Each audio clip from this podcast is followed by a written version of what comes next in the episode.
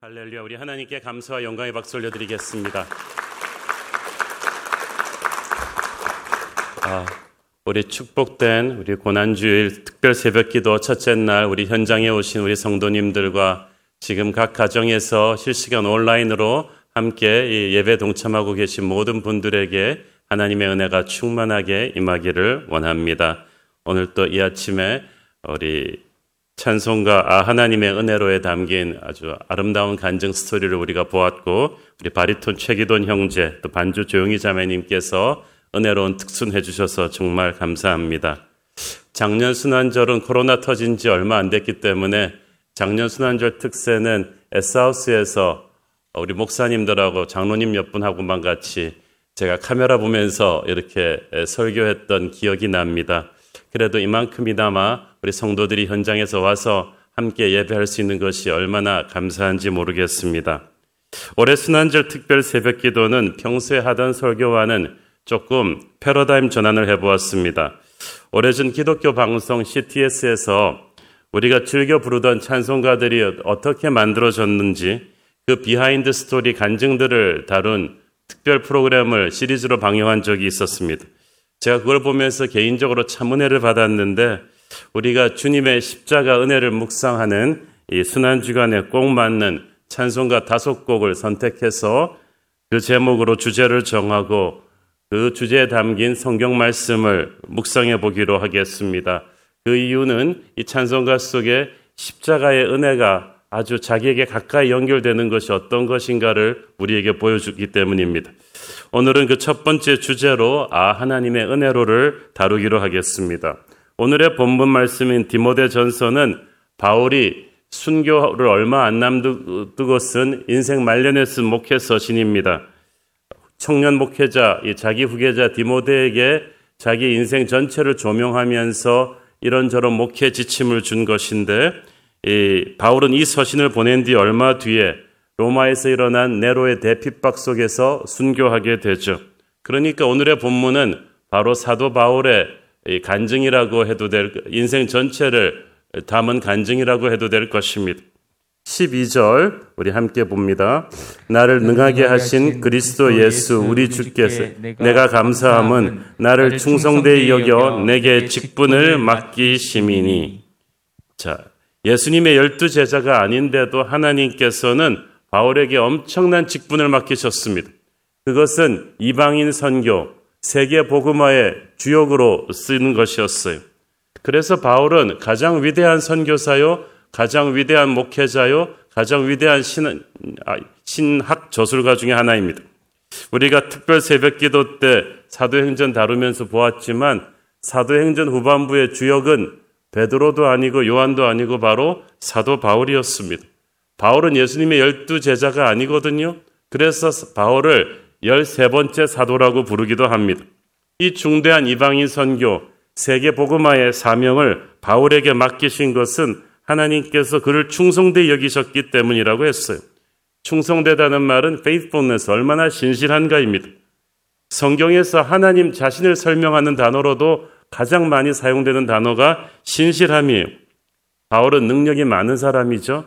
재주가 많은 사람이죠. 그렇지만 하나님께서는 그의 신실함을 충성됨을 보셨습니다.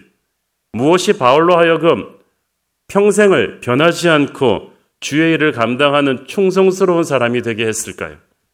저도 개인적으로 교회에서 보면은 신실하신 분, 세월이 가도 변하지 않고 그 자리에서 묵묵히 섬기시는 충성스러운 사람이 정말 고맙습니다.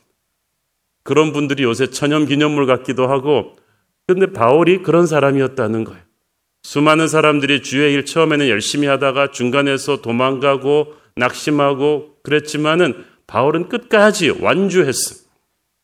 어떻게 그렇게 할 수 있었을까요? 여기서 보니까 12절에 나를 능, 하게 하신 예수 그리스도. 영어 성경에서는 He has given me strength. 예수께서 그렇게 계속 할 수 있는 힘을 주셨다는 말이에요. 바울은 엄청나게 많은 일을 한 인간이 할 수 있는 일을로는 상상할 수도 없는 일을 했죠.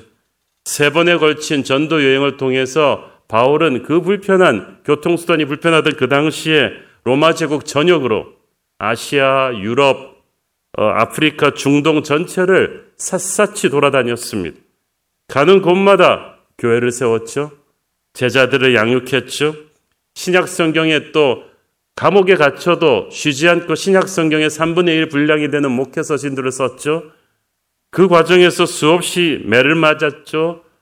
매를 맞고 돌을 맞아서 실신한 경우도 몇 번이고 감옥에 갇히고 배가 파선당하고 재판도 억울하게 몇 번씩 당하는 일이 다반사였습니다. 죽을 고비를 수없이 넘겼어요. 수십 년을 그렇게 살았어요. 어떻게 지치지 않았을까요? 그 힘이 어디서 왔는가? 예수님이 주셨다는 거예요. 바울은 그리 건강한 사람이 아니지 않습니까? 그는 평생 육체의 가시를 달고 살았습니다. 그런데 그 오랜 시간 동안에 신실하게 주의 일을 할 수 있는 힘, 사람들의 반대와 실현에도 불구하고 낙심치 않고 계속 주의 일을 할 수 있는 힘, 건강이 좋지 않은데도 아픈 몸을 부여잡고 주의 일을 계속 할 수 있는 그 힘이 어디서 나왔는가? 그것은 바로 은혜의 힘이었다는 거예요. 여러분, 은혜에는 힘이 있습니다. 인간에게 초자연적인 일을 할 수 있게 하는 힘이 있다는 거예요. 사실 바울은 상식적인 기준으로는 도저히 하나님이 교회 지도자로 쓰실 수 없는 사람이었죠. 그것 바울이 자신이 인정합니다. 자기 스스로 얼마나 못된 사람이었는지 고백하지 않습니까? 13절 읽습니다. 내가 전에는 비방자요, 박해자요, 폭행자였으나 도리어 긍휼을 입은 것은 내가 믿지 아니할 때 알지 못하고 행하였음이라. 스테반이 순교할 때 바울이 거기 있었죠. 그리고 율법주의자들 앞에 서서 예루살렘 교회를 무섭게 핍박했죠. 크리스천들을 닥치는 대로 체포하고 옥에 가두고 심지어 죽이기까지 했습니다. 바울이 얼마나 악랄하게 지독하게 예루살렘 교회를 핍박했던지 예루살렘 성도들이 견디지를 못하고 산지 사방으로 다 흩어졌어.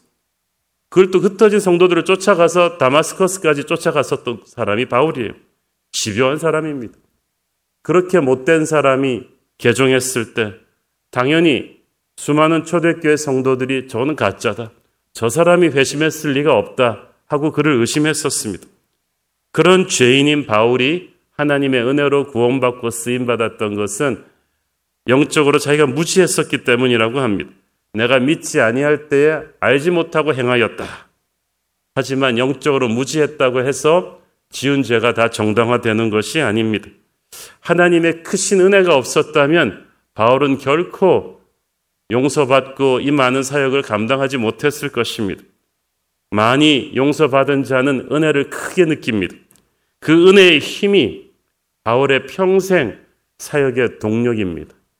여러분, 은혜에는 힘이 있어요.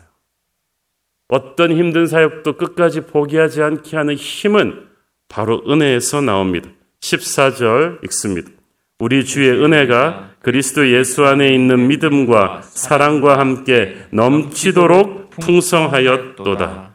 은혜가 넘치도록 풍성하였다는 말을 영어 성경에 보니까 The grace of our Lord was poured out upon me. poured out 그러니까 막 쏟아 부어졌다. 샘물처럼 폭포수처럼 쏟아 부어지는 풍성한 은혜를 받았다는 뜻입니다. 은혜란 무엇입니까? 자격 없는 자에게 주는 하나님의 사랑이에요. 용서할 수 없는 사람을 용서하니까 은혜인 거예요. 사랑할 수 없는 사람을 사랑하니까 은혜인 것입니다.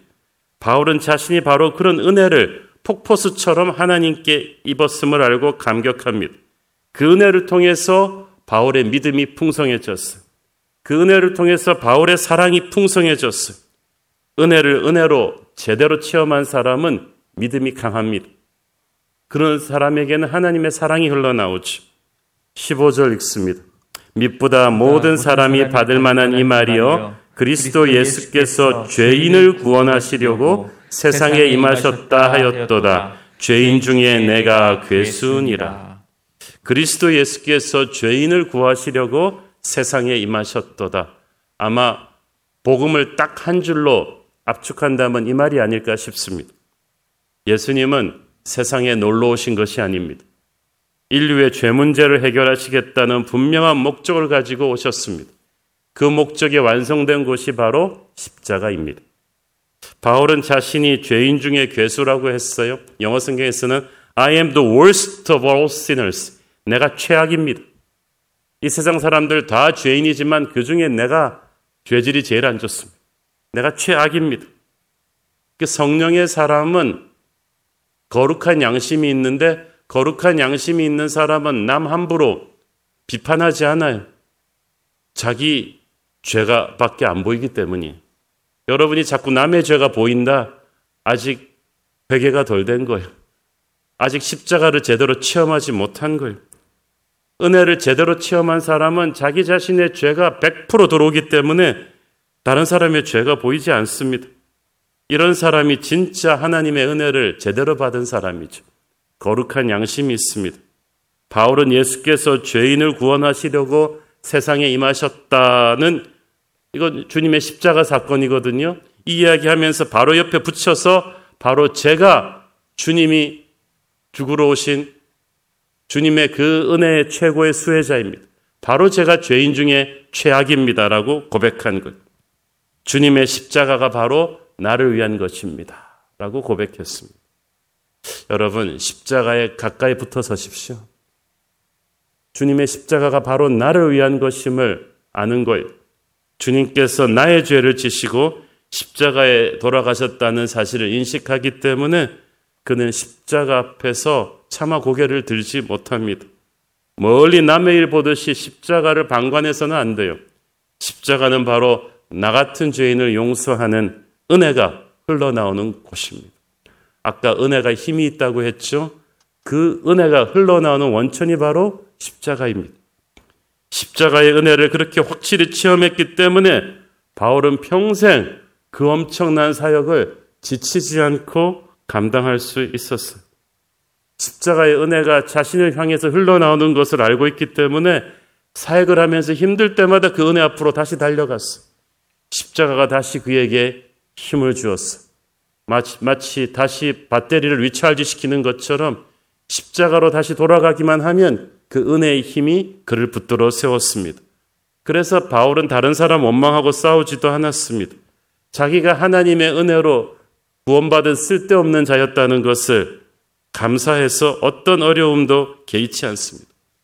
힘든 일을 하지만 그렇게라도 주님께 쓰임 받는 것이 감사해서 기쁨이 넘쳤죠. 그래서 배가 주일하다가 배가 파손당하는데도 바울은 감사합니다. 감옥에 갇혔는데도 감사합니다. 배가 파손당했을 때 자기의 힘든 고통을 생각하지 않고 십자가의 주님을 생각하니까 이길 수 있었어요. 차가운 감옥에 갇혀서도 십자가의 주님을 붙잡으니까 그 은혜의 힘이 그를 다시 일으켜 세웠습니다. 선교사님들이나 목사님들이 중간에 사역을 그만둘 때 보면 하는 일이 너무 많고 힘들어서 그런 경우는 거의 없어요. 대부분 이 은혜가 고갈되었기 때문에 쓰러지는 것입니다. 은혜의 힘이 떨어지면 주의 일을 하면서 시험 듭니다. 사랑에 빠진 청년들이 사랑하는 사람을 위해서 일할 때는 힘든 거 모르고 하잖아요. 은혜가 충만한 채로 주의 일을 하는 사람이 그렇습니다. 오늘 영상에서 우리는 찬송가 하나님의 은혜로를 쓴 다니엘 웹스터 위틀의 이야기를 들었죠. 한쪽 팔을 잃고 전쟁포로가 된 그가 소일하기 위해서 엄마가 준 지금 성경책을 그냥 건성으로 읽다가 그거 보고 간호사가 어, 저분 신앙 좋은 분인가? 라고 생각해가지고 죽어가는 어린 병사 위해서 기도해 주라고. 어, 나는 그럴 자격 없다. 난 그렇게 신앙심 깊지 않다고. 하다가 자기가 위선자인 걸 깨닫고 하나님 앞에서 울면서 회개하고 다시 죽어가는 그 소년을 위해 기도해 주잖아요. 그러면서 하나님이 자신을 사용하실 것이라는 자기는 자격이 없지만 사용하실 것이라는 확신을 갖게 되고 한쪽 팔을 잃은 그, 그 뒤로도 수많은 찬송시를 지어서 주께 영광 돌리지 않습니까? 지난주에 설교에서 다룬 구레네 시몬 생각나지 않습니까? 엉겁결에 차출돼서 주님의 십자가를 지게 되었지만 그게 부르심이었어. 자격이 없는 우리가 엉겁결에 차출되어서 주님의 십자가를 지고 주의를 하는데 그게 부르심이었어. 그래서 하나님의 은혜를 체험하게 되었고 귀한 사역자가 되었습니다. 우리가 뭐 잘나고 재능이 있어서 하나님의 일을 하는 게 아닙니다. 잘나고 재능 있는 사람들, 말 많은 사람들, 자기 열심으로 초기에 흥분하는 사람들, 주의를 하다가 중간에 다 떠나버리는 것을 저는 보았습니다. 끝까지 신실하게 남아서 주의 일을 하는 사람들이 누구냐? 주님의 십자가 은혜 앞에 잠겨 있는 사람들입니다. 은혜의 힘으로 사역하는 사람들이 그 은혜가 바로 나를 위한 것임을 아는 사람들이죠. 저 여러분이 평생 주님의 십자가 은혜의 힘으로 그렇게 주의 일하기를 축원합니다. 기도하겠습니다. 주님 은혜 감사합니다. 정말 하나님의 은혜로 아무것도 아닌 우리들이 구원받았고 그 은혜의 힘으로 작게나마 주님의 일을 할 수 있게 됨을 감사합니다. 우리가 아무리 작은 주의 일을 한다 할지라도 주일학교 교사로 교회에서 각종 부서에서 섬길 때마다 주님이 나를 위해 흘려주신 십자가 보혈의 은혜 안에서 하게 하여 주시옵소서. 예수님 이름으로 기도했습니다. 아멘.